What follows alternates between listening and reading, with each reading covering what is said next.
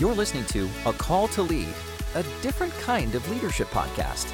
Brought to you by SAP, the world's largest provider of enterprise application software. SAP engineers solutions to help companies become best run businesses by transforming industries, growing economies, lifting up societies, and sustaining our environment. Because it's the best run businesses that make the world run better. And now, your host, Jennifer Morgan. Hi, everyone. Welcome to today's podcast. My guest today is Frances Frei. She is an incredible TED Talk speaker. She's one of the most sought after professors at Harvard Business School. She did a stint at Uber as their SVP of Culture and Strategy. And she is here today to tell us a little bit about her new venture, the Leadership Consortium with Harvard Business School. She's going to tell us all about that. What do I love about Frances? I met her about four years ago.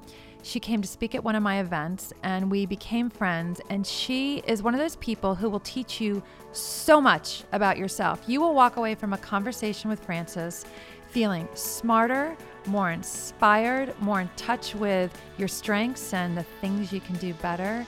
She leaves you wanting more. So I can't wait for you to meet her. We're going to have a great conversation.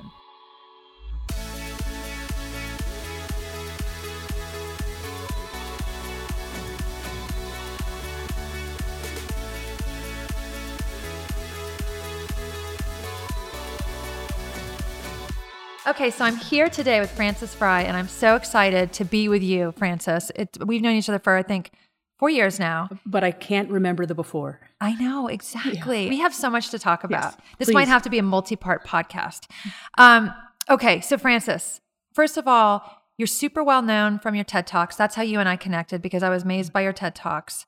I got to see just the incredible following you have at, at Harvard Business School. But I think one thing that everybody saw um, playing out in the front page of every newspaper was what what was happening with Uber, right? With um, a lot of the changes happening there, and next thing you know, in the midst of all of that, in the midst of a new CEO coming in, you actually were kind of in the middle of all of that. It, it, your experience. Tell us about Uber and how did you end up at Uber? Yeah, no, it's a great it's a great question, and I hadn't really thought much or heard much about Uber until I got somebody reached out to me in March of 2017. So it was when they had, there was this blog and the whole company's crisis was really coming mm-hmm. to a head. And um, somebody reached out and said, who was a student of mine, said, Will you come and meet with Travis?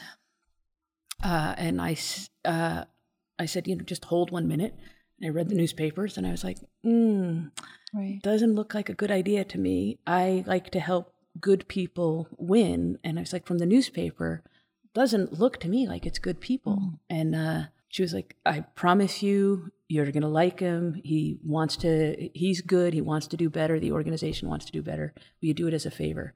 So I went there literally thinking I was going to go spend two days with them. And uh, I started spending time with Travis and with the rest of the organization. I think before I joined full time, which was June 1st, I had taught or worked with 1,500 of the 15,000 employees. So I did, like, I worked in every corner trying to find, like, the bad people, mm-hmm. um, the reason to not do it.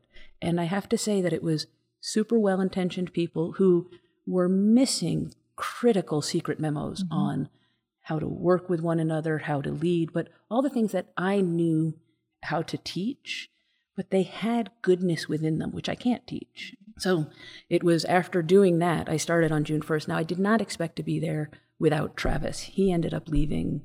How soon after? Like 12 days. Wow. Um, and then Dara didn't start until right after Labor Day. So we had our executive leadership team for those three months. And I was, the board asked me to facilitate the executive leadership team over the summer. And so that was quite a surprise, but we got a lot done. Um, because my diagnosis when I was there in the beginning was that Travis to and I think to create hyper growth, mm-hmm. he really had partitioned each senior leader off from all of the rest of the senior leaders. He's like, you go work on this. Mm-hmm. I'll protect you from everything else. You go work on this. You go work on this. But as a result, they didn't have the team muscle and they also didn't benefit from one another on their decisions.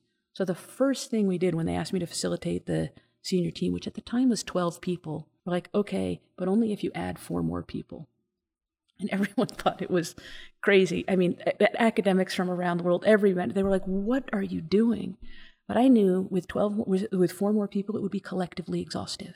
And there would never be any reason to go to someone outside the room. And then we would have unprecedented speed. The other thing I asked for, which sounds crazy, but I didn't want any extra decision rights. What does that mean? So I didn't want to be the tiebreaker on anything. So I was Okay. facilitating the senior team, but they, if this group was used to having a tiebreaker, Mm. and so they would not wrestle with things very long, they'd just go ask Ah, Travis. They delegated upward. And I knew what we needed was that, but I also hate consensus because it leads to mediocrity. Right. So the the team had to come to great decisions, sometimes disagree and commit. And there was a lot of fear that it wasn't going to work, but it worked with great speed. And we, uh, I don't think we've undone a single decision that we made that summer. That's um, amazing. which is really incredible. What was the biggest surprise for you? Like the biggest learning for you? Obviously, you have a lot of experience in this field. Yeah. What was your biggest, like, wow? Well, the, the thing that I had never heard of, but the board dynamics playing out in the press um, was very surprising to me. I wasn't used to a company even being that familiar with the board. And then I guess the board had a lot of turmoil, and the people in the company were asking about the board. It just, it was a, that was a surprise and a distraction that was, Right. I think, unprecedented Yes. um, um, in terms of that. The other surprise was I was, you know, I think maybe 20 people left the company in June of that year, not or not many more than that. And I was just surprised at how many good people there were there that just needed role models or education to overcome, you know, some of the behaviors that they had. So you spend, obviously, you've spent a lot of time um, teaching and coaching others, but you also spend a lot of time, you, you work with a lot of different CEOs and C suites. I mean, Uber is Yeah. one example, Yeah. right? So, how does that, the combination of studying it, of teaching it, but also experiencing it, why is that important to you? Well, 'Cause you, I feel like you are like this incredibly dynamic, kind of a different mold, right? Than I do have a taste for not just studying it, but for doing it. yes, And that comes from my desire to get things done. The best way I can get things done is through others. But sometimes that's not sufficient. Mm-hmm. That is, if I can do it at greater speed or with greater quality, I would prefer to be involved. But if but usually I'm the bottleneck. So then I don't so then I want to coach others to do it. Uber offered me, I mean, what a once in a lifetime opportunity. That was a context. I had seen the challenges there before, save the ones with the board, but not in that context. I got to learn so much. And I got to the opportunity to try my hand. Now it was on a very public stage. I wouldn't have chosen Right. that. I uh, if you look at how often I was in the press before that, not. right, Um, so I'm very grateful for the opportunity. That's not how I would choose to live my life. Right, Um, right. I like the going back uh, to HBS, but I now I do like visiting organizations and and taking active roles. But I'm not a person that stays for a long time. So the thing about me, the second someone else can do it, I want them to do it. yes, I have no desire to do something for one moment longer than when someone else can do it. yes, Um, and so I stayed at Uber for nine months. Um, each role I had at HBS, I stayed, I was there pretty quickly. And then we made a lot of progress. And then once it was handed off to someone else, the progress, progress didn't go away. It just continues to go up, which is my view of what real leadership is about. Well, and that's been my experience with you because it's funny when I when I was describing you to to somebody um, that you you were going to actually spend time and mentor. I said, you know, Frances will come in and she can understand you very quickly. She will really make you face yourself and kind of tear you down and not in a negative way, like make you really, really understand what you're saying, what you're thinking, what you're feeling, and have that person really be able to kind of self-actualize that. And and you take people on this journey of learning, of discovering things about themselves, things that are happening on the outside much outside. better description of what i it's better than I would have described. I, I like that description but very what I, much. but what I like about it is you, you it's not just about trying to teach somebody how how to do it. You're trying to understand their, what's going on in Yeah. in their psyche, sharing your perspective and bringing out the best. And it's like then you it's so they can and then learn. you move on. Yeah, and and uh, one again, not wanting to be there, like you're being good in my presence. Eh, like that's Right. like almost of no value.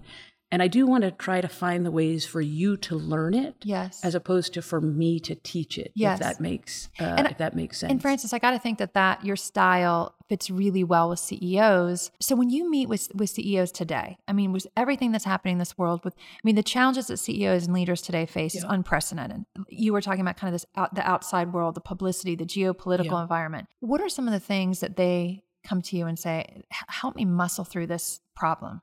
You know, um, I think one of the things I do is I help get to the root of the underlying diagnosis.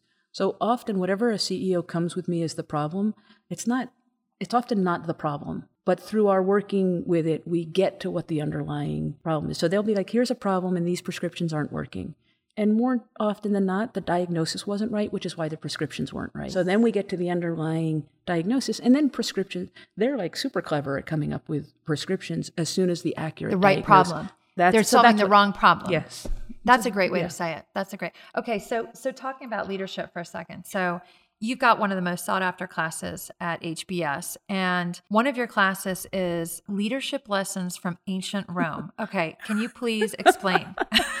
Where does that So- come from? Yeah, so it comes from uh, Emma Dench, who is a classics professor at Harvard, is now uh, one of the deans for the graduate school, which is a wonderful selection of, of deans. And uh, when she says the word we, she means the year 400 or earlier. So that's, I met her. Uh, Drew Faust had a task force. She and uh, Emma and I were on it. We got to know each other. And I innocently said to Emma, I just adored her. She thought so differently than me and, and had such different contexts. I just wanted to be around her more and more. And I said, I will do anything with you. And then she came back to me two months later and said, Let's teach together. I was like, I have never read history. and you're at 400 and earlier. Right. Unless you're thinking about studying Right. business, this isn't going to work. Right. She was like, I'll teach you. So she tutored me on um, a very curated, beautiful view of ancient texts. And then we taught to MBA students leadership lessons from ancient Rome. So we gave texts that we gave the Latin trans- Latin on the left, English translation on the right, and 66 MBA students um, took this unbelievable class that was meant to be an installation, so meant to only be taught once because she and I were coming together. We all learned a ton, and then it was meant to be disbanded, which is not usually how we teach classes. We try to amortize and things. No amortizing, one time installation.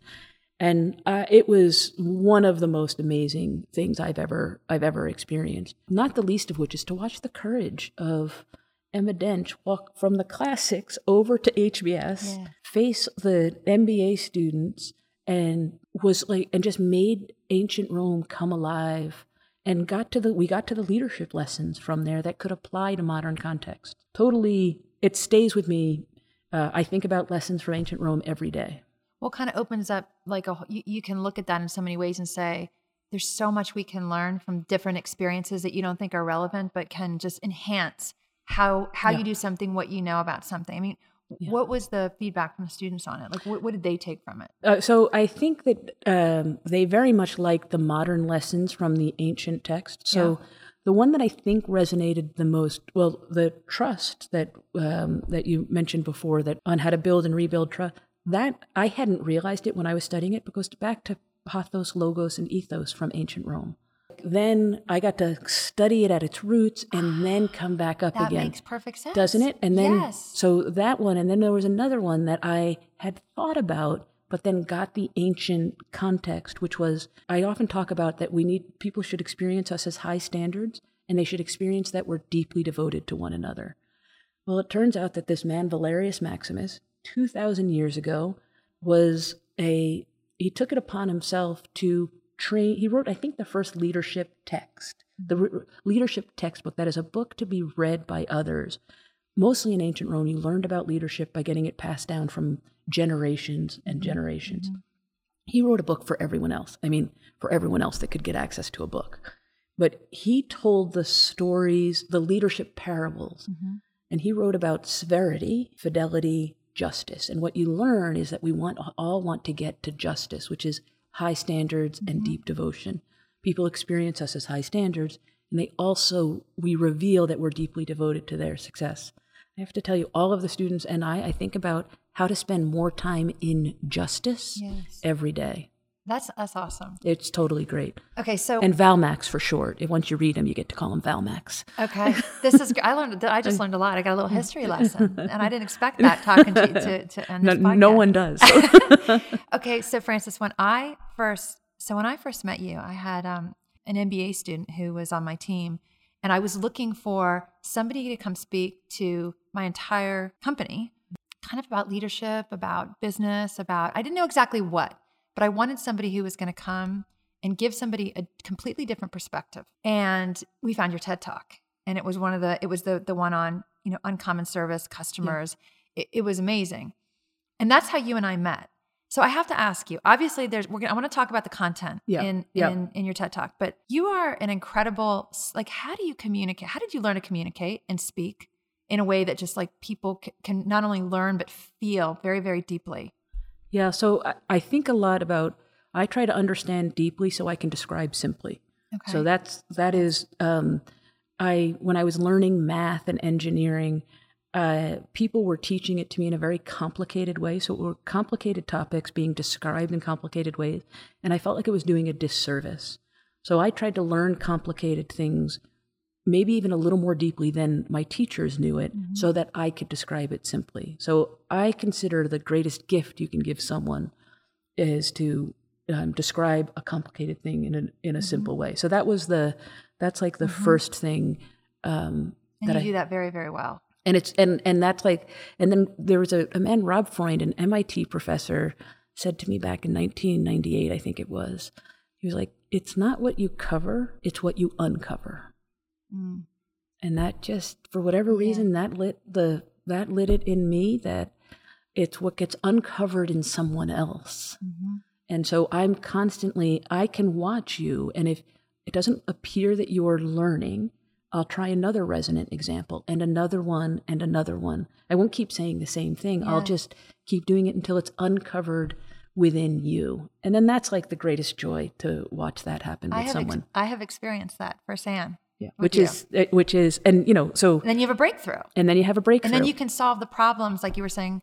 without me Right. which is exactly what i want So so now we're talking a lot about trust. You Yeah. just I think a couple months ago had a really great TED talk about trust. yeah What talk to me about that topic? What interested you in really going deep on Yeah, that topic? that's exactly and, right. And helping, you know, not just talking about it, but like helping people really understand what it means. yeah so I, the observation was that it's um, if i look at like what what are the bad things that are going on in our society or in companies a lot of it can be brought down to we have mistrust. And i used to think that perhaps trust is just something you're blessed with. Oh you trust me or you don't. But then with my operations mind i started deconstructing it and understanding under what circumstances are people trusted in there and what circumstances are they not.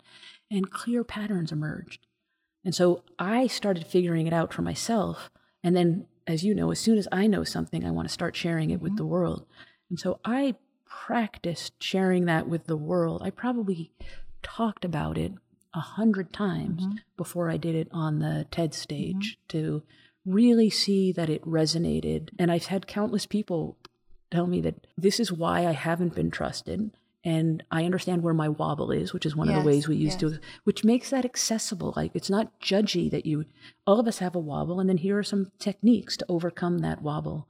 So I feel like it makes trust and rebuilding of trust accessible. And I think it's like quite literally one of the most important things of our Yes, time is to do this. And I don't mean this in a bad, it's not that hard. Like it's complicated until we understand it simply. And then it's a pebble, not a boulder. And that's what I feel like the, we can sweep away the mistrust if we can just get down to the essence of it Yes. um, with everyone. And that's my experience in the world, by the way. It's almost always pebbles, not boulders. Mm-hmm. It's a boulder when we don't understand it, but when we get down to the essence of it, it's a pebble, and then we can sweep it away. So let's talk about, you know, when you think about people that maybe work for you and as leaders, I believe one of the best gifts you can give to people is the truth. Yeah. And a lot of times when we, people have pebbles that get in their way, right, of growing in certain areas, sometimes those pebbles can be quite personal. Yeah. When you have to when you have to confront somebody about what's holding them back. yeah. And I would think that, the, so how do you, how do leaders, the best leaders have to be able to both give the truth, but have the trust from the people Yeah. to know that that's good. So Yeah. talk a little bit about I, that. I will, and, and it's something I suspect you are quite naturally good at. Uh, I've watched you do it, and I think it goes to this high standards, deep devotion. So, if the reason I'm giving you the feedback is because I genuinely want you to get better, I'm going to frame it that way versus the reason I'm giving you the feedback is that I want to evaluate you. Mm-hmm. So the difference between development and evaluation, and you're not a fixed pie sort of person. Like you believe that all of us can get better and it doesn't have to be at the cost of someone else. And that I think is a crucial part of this. So the real things that are holding us back are personal. They're deeply personal. Um, and imagine when we bring someone to the other side of that, how much better off they're they are going to be, their families are going to be, their children, everyone that works. So yeah, it's intensely personal. Um, and that's and I think we shouldn't lower the standards because it's personal. But wow, do we have to reveal that we're deeply devoted to the development of that person? so you've started um, with your wife, Anne, Yeah. the leadership consortium, which we're really excited to be part of. But part one of the one of the things that you're passionate about is exactly what you just Yeah. described. And it's interesting because when we focus on some of the emerging talent that we have, um, whether it's underrepresented minorities, whether it's women, you and I have had that conversation about how many times have we heard the, the, the somebody, a woman described as, wow, she's super hardworking, so smart. I mean, just done amazing things, but she's really exhausting. And when you like, that's that's tough if, with a male, maybe boss in that kind of situation. How do you deal with something like that? Because I see that all the time. I feel Yeah. like So there's two things. Either, I mean, what I like to figure out is, is she exhausting or not? Right. If she's not exhausting and being perceived that way, then maybe we have to unleash, unlock something in the boss. okay, But if she really is exhausting, then that's a pebble that we can sweep away for her. And I think um, each of us has the capacity to be exhausting or mm-hmm. or any one of these things, and we can go through um, in a trusted way. We can go through that. I find that the intervention, as as it were, mm-hmm. takes about thirty minutes. Like the reason that she's exhausting, which could have lasted a lifetime, it's a pebble mm-hmm. that we can unleash, we can sweep away, and then miraculously she won't be exhausting anymore. And it will, chances are, it will be something that traces back to something that helped her get to where she was. Maybe she put some armor on or mm-hmm. she had to do something. And when we frame it in the right way and she's able to maybe shed that mm-hmm. and have an even better version of herself and have the courage to do that. So that's if she really is exhausting. But if she's not exhausting, then we have to go and work with the folks that are perceiving it that way. And then they might have some unconscious stuff going on. I mean um, that's a that's a big thing that that you would have to confront with a leader. So this is the this is why the the leadership consortium we insist that we get the individual leaders that like so you you you send the group of people to us, mm-hmm. but that we also get to work with the organization Yes, because the organization has to be sanded to accept the acceleration of these individuals. I'm very passionate about the leadership consortium because I think I don't think it's being done anywhere today, Yeah. and I think you're forging new ground. But why why aren't companies doing that? Do you think today on their own? Yeah. So I, I think that it's super hard in 2018 to see a leadership team that is pretty homogeneous and to conclude we have the best talent in the world. Mm-hmm. And so I think one of the one of the things that companies are waking up to it used there used to be a oh what's the business case for diversity? I feel Right. like that's a decade old Totally. argument that Totally. um, and people really weren't sure and they were like maybe we have to slow down for diversity and now what the world is realizing is we have only been fishing in a pretty narrow pond Yes. and if we want to compete against the world's best we got to fish in the whole pond and so it's the diversity that will actually unleash our excellence so i feel like companies are now waking up to that but it doesn't mean that they are any more educated about how to lead and manage a diverse team because we're not born knowing these things. It's simple lessons. It's like everything else we can teach it, but I feel like that's what companies are now asking for help with is mm-hmm. that I'm really good at leading people who are just like me. How do I also create the conditions for people who aren't like me to thrive? So you you've said something that I quote often because I think it's a very powerful statement. The burden of diversity should not be on the diverse. Yeah. Explain. 10 years ago, um, I think that it was always up to the diverse to talk about the benefits of diversity. And, and, um, you know, it's like the, I want to have a woman on every search committee. well, if you only have 10% women in your organization and you're going to ask a woman to be on every search committee, like, look what we've just done to women. We're like putting the burden of diversity on women. And that's going to then take away their time. And so, what we need to do is have the whole organization get trained on how to source people and how to interview people. It shouldn't just be the diverse. And honestly, I don't want to wait until a person of color is the one that brings up that we are perhaps undermining people of color. I want everyone to be looking at it. Maybe it's a person of color who brings it up, but I want us all to be, mm-hmm. and this is, you know, for international and domestic, mm-hmm. it's for every type of difference. I mean, the thing I learned from reading a book by Cornel West that really, really sticks with me is that inclusion for one is not really a very good steady state. It's inclusion for all. So you and I care about women, mm-hmm. but we yeah. also like, but we don't stop there. Everything we know about women, we want to make sure that it's also true for people of color, that it's also true for the LGBT community. Inclusion for one is inclusion for all. Mm-hmm. Um, and so I love it. Yeah. So on the note of women in the news, I think it was two weeks ago. There's, you know, California is talking about putting quotas in place for women on boards. What's your perspective I have on that? Super mixed emotions. Yeah, about it exactly because, because quotas cannot, in my operations brain, cannot possibly be steady state as a solution. Yes. It can't be. Now, do I understand that people get so frustrated in the lack of progress that they want as a temporary fix to put in quotas? I do. I'd probably never be the author of that mm-hmm. because I would just keep trying to find other ways, but I would want that to be obsolete. I wouldn't author it and I would want it to be obsolete as soon as possible, but I understand people's frustration for and that's for boards, right? Yeah. Like but let me if somebody came to us and they said we want to add women to the board, how long would it take you and me to find awesome women for that board. We've had this conversation. You asked me for some recommendations for somebody uh, that you knew, and I had like, here it you go. It took you like five minutes. That's right. So here, the great tragedy of all of this is that every board is looking for women. You and I know tons and tons of awesome women who have never been asked to be on a board. So we can go ahead and put quotas, or we can literally curate and put them on touch. Now, what you did is gave me a perfect curated woman for the board that they're looking for. And the, what I often say to companies that are looking for a woman, I said that puts that woman in a really hard position because you're probably going to want that woman to represent women, and that's like really hard. Wow. Yeah. So what I often say is clumps, not trickles. I would much rather you bring on three women, because if you bring in two, people are going to notice: do they sit together? Do they sit apart? Totally. Are they together? Yes, or are they apart? Yeah. But with its three, it doesn't matter. Yes. And those quotas. That's pro- very true.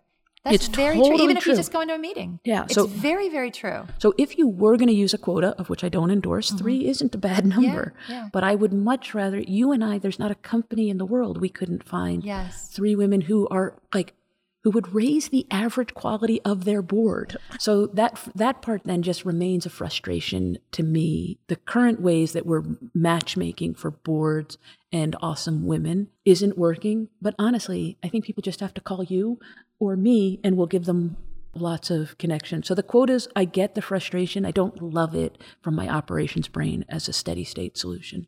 What for you, for somebody like you, when I meet somebody like you, right, and I look at all the experience that you have, like I wonder myself, like when does she feel intimidated? when do you feel intimidated? Huh.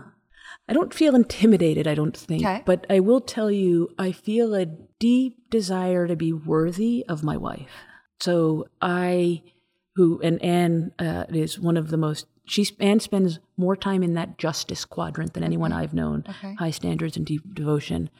And I just try every day to be worthy of Mm-hmm. what she, uh, of her, quite honestly. And she is really trying to make the world a better place. But intimidated by people, I understand that the world is filled with mortals. Like, I don't, Harvard said no to me five times. And each time a mortal made that, like, I wasn't going to let a mortal get in the way of my life trajectory.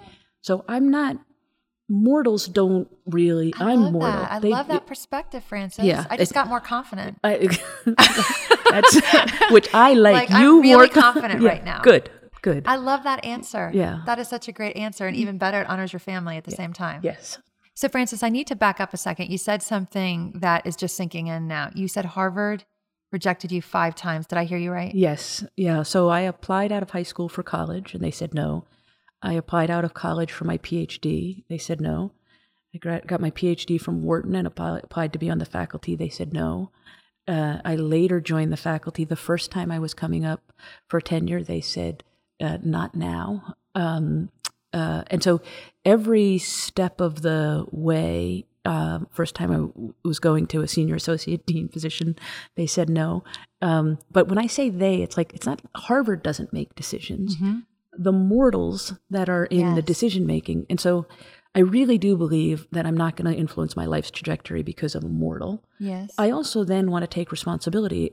I must not have presented myself correctly those five times because if I look at how good of a fit I am at Harvard Business mm-hmm, School, mm-hmm. I feel like I'm a great yeah, fit. I think it's worked out pretty well. and, yeah, and it feels right, but but yet there were five no's along the way. So I take responsibility for perhaps not presenting myself well, well enough.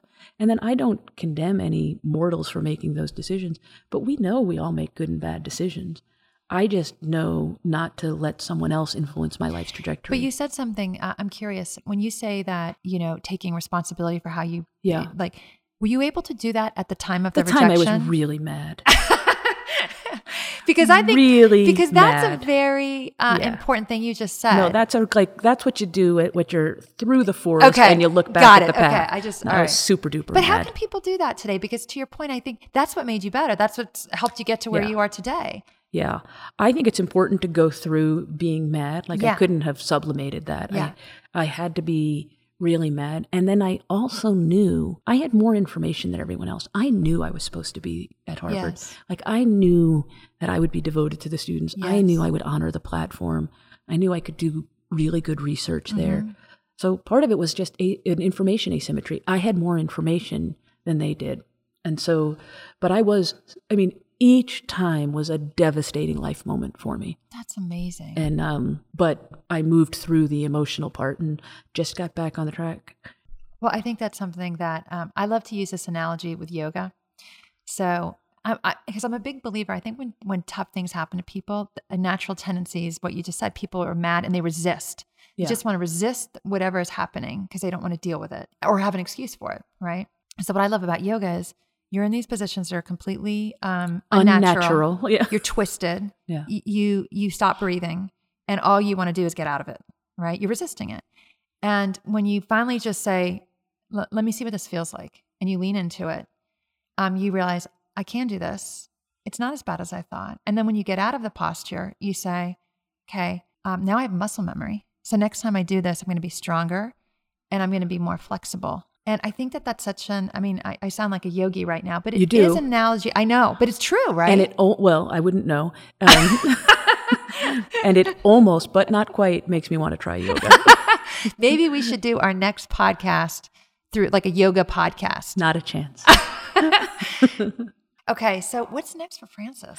That's a great question. Um, You're uh, you're okay. So this trust thing is, I mean, first of all, I I I really have learned a lot um, from from you on this topic. Are you? I, I think you're working on a book. Right yeah, now. Anne and I are writing Okay. our second book together, um, uh, and and trust is going to be a big. So will high standards and deep devotion, and it's it's going to be written to individuals. So uncommon service was really written about organizations, and so anyone who cared about organizations would read it. This the unit of the of analysis is the individual, and it's going to be everything we know written in secret memo form. Like it's just going to give the here's the understanding and here's how to overcome it, and we will. It will be all everything we know. We're going to try to leave it all on the floor with this next book. so. Frances, how do you write a book? Like, I mean, So I'm this even, is a like, great first of all, like, question. Just explain. not explain. alone. So, Okay. um, so Anne is a beautiful writer, Okay. and we do very well in our partnership when we have a very hard thing to do together. Okay. So, child number one, child number Mhm. two, book number one, yeah, company, book number two. That's when we're thriving. That's when you're your best we're versions of best version of ourselves. Okay. And so the writing process is that Anne wakes up very early. She does her best writing with her morning brain. okay, And then I will try not to be the bottleneck for the next morning and I will edit it. And then on the weekends, we will talk about like how we might restructure it. But it's a, She writes in the morning, I edit at night. But to be clear, if you're asking who's writing the book, well, I'm a co author. She's writing the book. That's what happened with the first one. Yeah. I, I go and practice the ideas on the stage. So Yes. she'll say I'm a very important contributor. I, think it. I'm less important than she gives me credit for. I love it. All right, I'm going in a whole new direction. Please so you talked about like partnership. When you think about co-leadership or leading alongside and really putting your, you know, if you're in, in business, yeah. putting egos aside and having to really lead together with somebody, whether you're sharing responsibility for something. I just feel like, why aren't we saying more of that? I think that could be such a powerful thing. And I, you know, whether it be for uh, allowing people to balance their, you know, work and personal life, but Yeah. for a lot of reasons. I think there's two reasons. One is, and I'll, I mean this in a little bit of a cheeky way, but we just haven't had enough women leaders, and women will be more likely to do it. But if I do it on my serious way, it's not putting ego aside. Actually, not it's putting not ego putting aside. ego aside. Everyone has an ego that needs to be Yes. nourished. We should just be explicit about what your ego needs are Okay. and nourish them, and then be done with it How do you do that though? by understanding that what nourishes your ego could very well be different than what nourishes mine.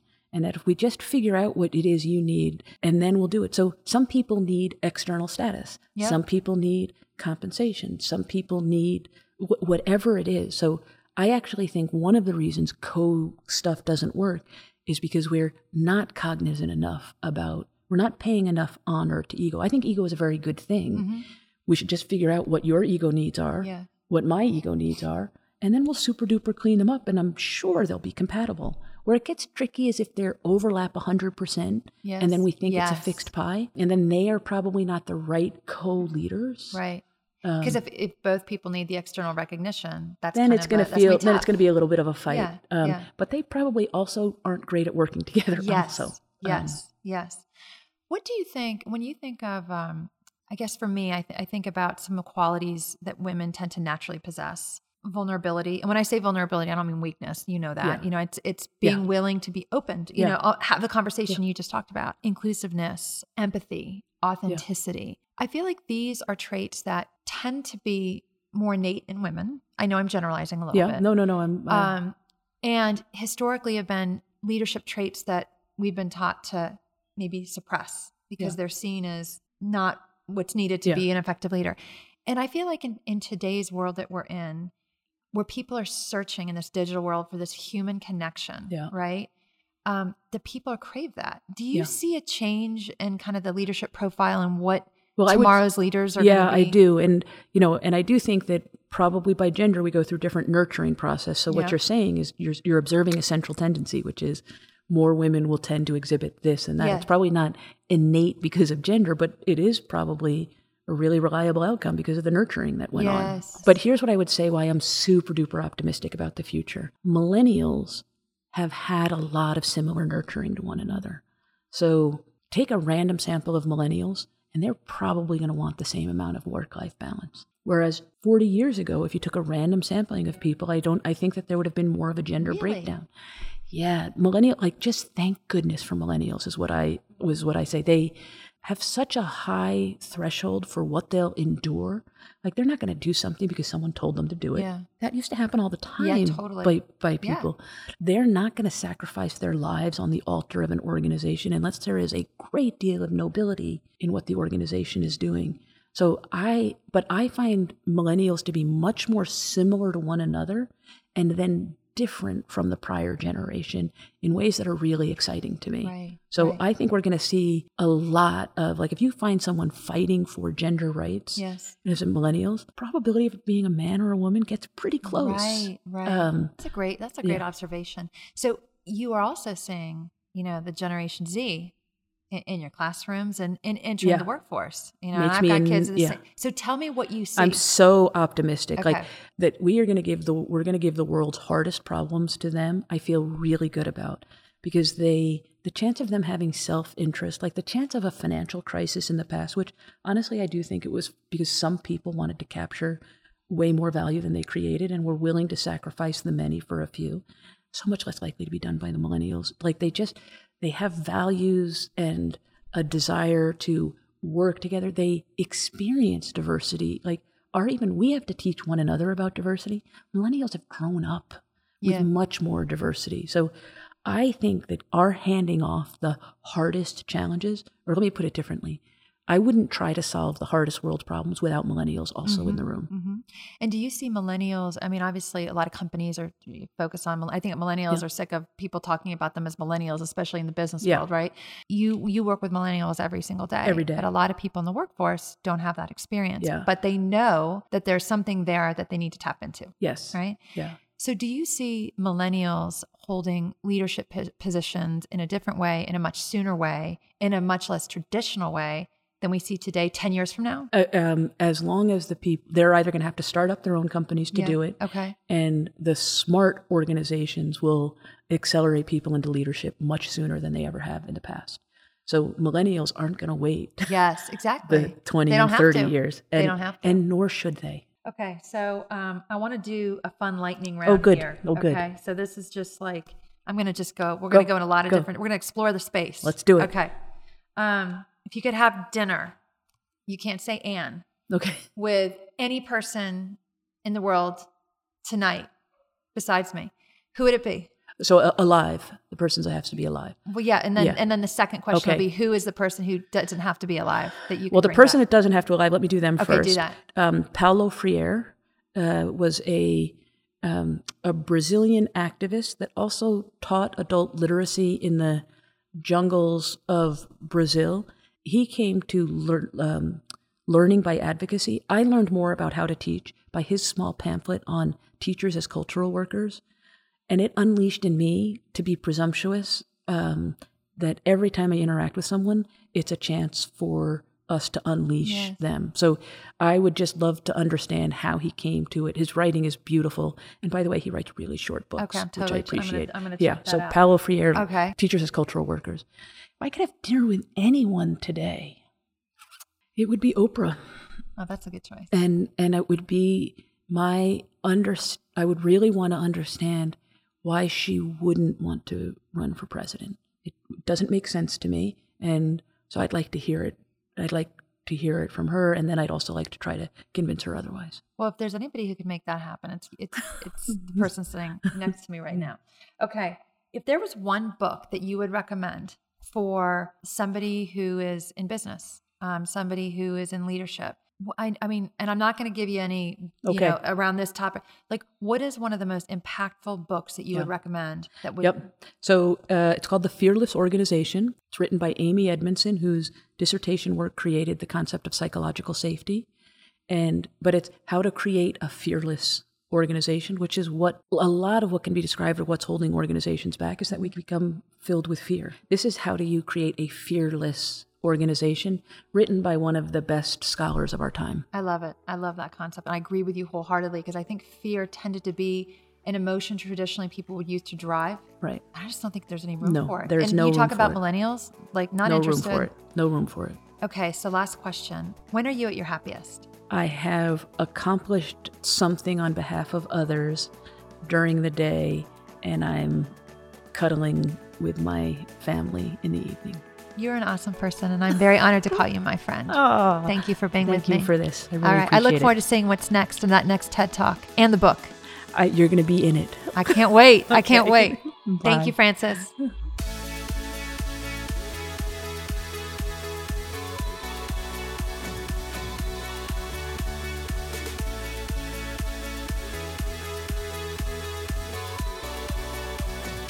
This is Jennifer Morgan, and you've been listening to A Call to Lead. Thanks so much for tuning in. If you haven't left a review or given a rating, please do. I want to hear from you. What did you like? Who do you want to hear from? What do you want to hear more of? It would be awesome. And I hope to see you next time on A Call to Lead.